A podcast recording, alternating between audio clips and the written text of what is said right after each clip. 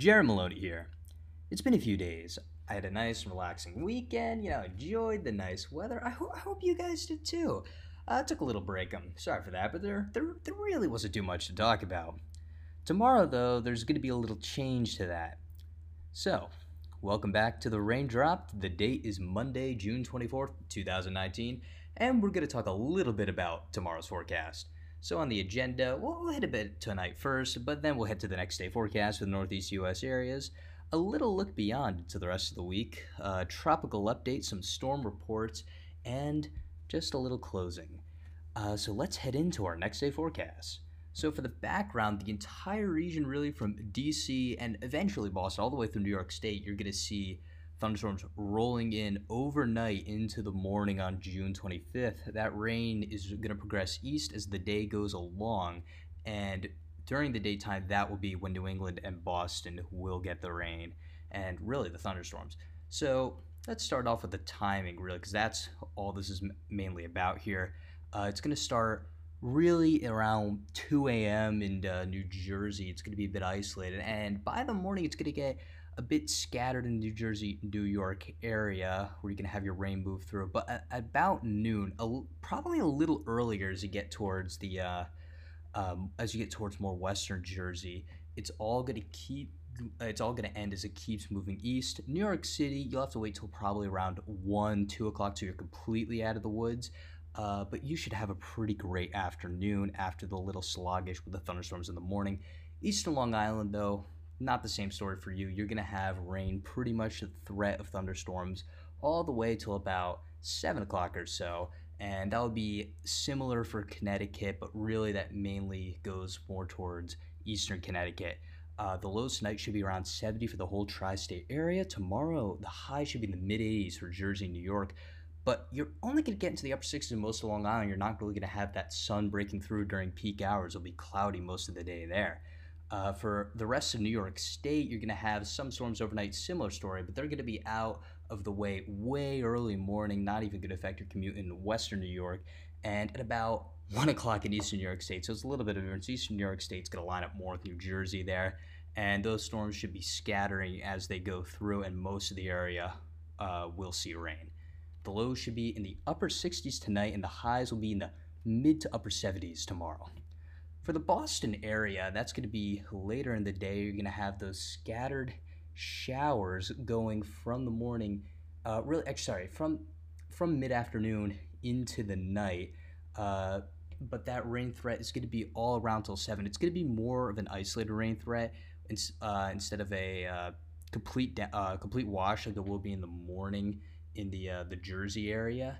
But you're still going to have a threat uh, throughout the day. Uh, for the temperatures, the low in the Boston area should be in the mid 60s. Highs across the region should be around 70 during the day.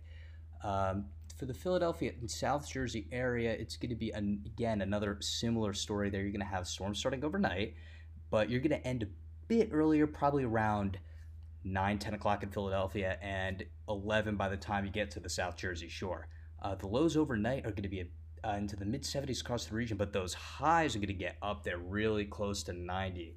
Uh, for the DC Baltimore area, you're going to actually you've had that rain threat tonight, those uh, scattered thunderstorms around, uh, but you'll have isolated storms uh, really continuing past midnight in the DC area and a little uh, later in Baltimore. But really, your rain threat's going to be ending probably around 5, 6 a.m. Hopefully, it'll be completely out of the way before your commute starts.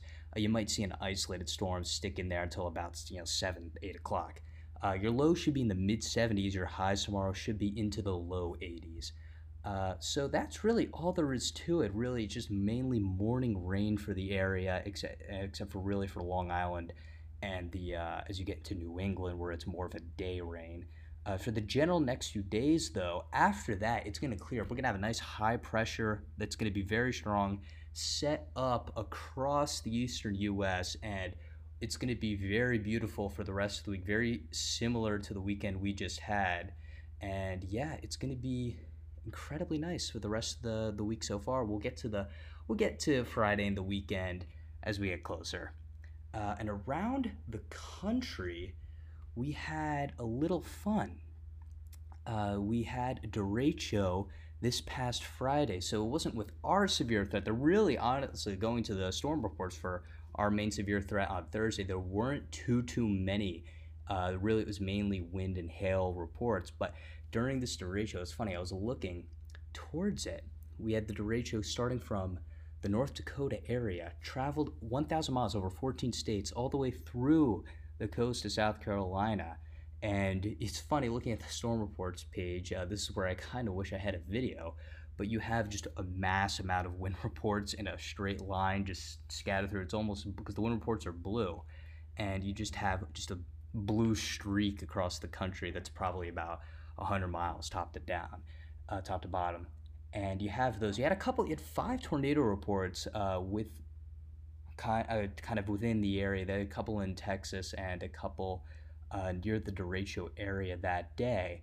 But yeah, really, you had a lot of damage, some 50 to 70 mile per hour winds. We don't have an official uh, number on the damages. I might mention that later, but it was really the uh, one of the probably the most significant uh, severe weather event of the year in terms of just that that one derecho, or at least the most significant derecho event. Uh, so for the tropical update, the Eastern Pacific uh, Invest is up to I believe, actually you know it might have just updated by now. I got I'm gonna go get some live updates here. We're gonna check it here. What the National Hurricane Center says up to a 60% chance of development in the next few days. So that is a little bit of an increase from the last time you've heard, and 70% over the next five days. So we're looking at that. That Western Pacific's disturbance really hasn't gotten its act together, and it actually is looking more likely now that it doesn't develop, at least according to the models and the uh, the Pacific Typhoon uh, Center. And yeah, so right now the models do like this uh, Pacific storm. Really, just going to go out to sea very pretty harmless, but it'd be the first storm of the season. We could, yeah, see some more development as we get later on. The models do like their phantom storms again for that area, but that's all there'll be to it there. So sorry for the delay for today, and I do appreciate you guys your support through the first week of the podcast. Um, yeah, I would appreciate any feedback, any additional feedback to what I've heard so far. I love to hear it. Uh, this has been Jared Maloney, and this is the Raindrop signing off.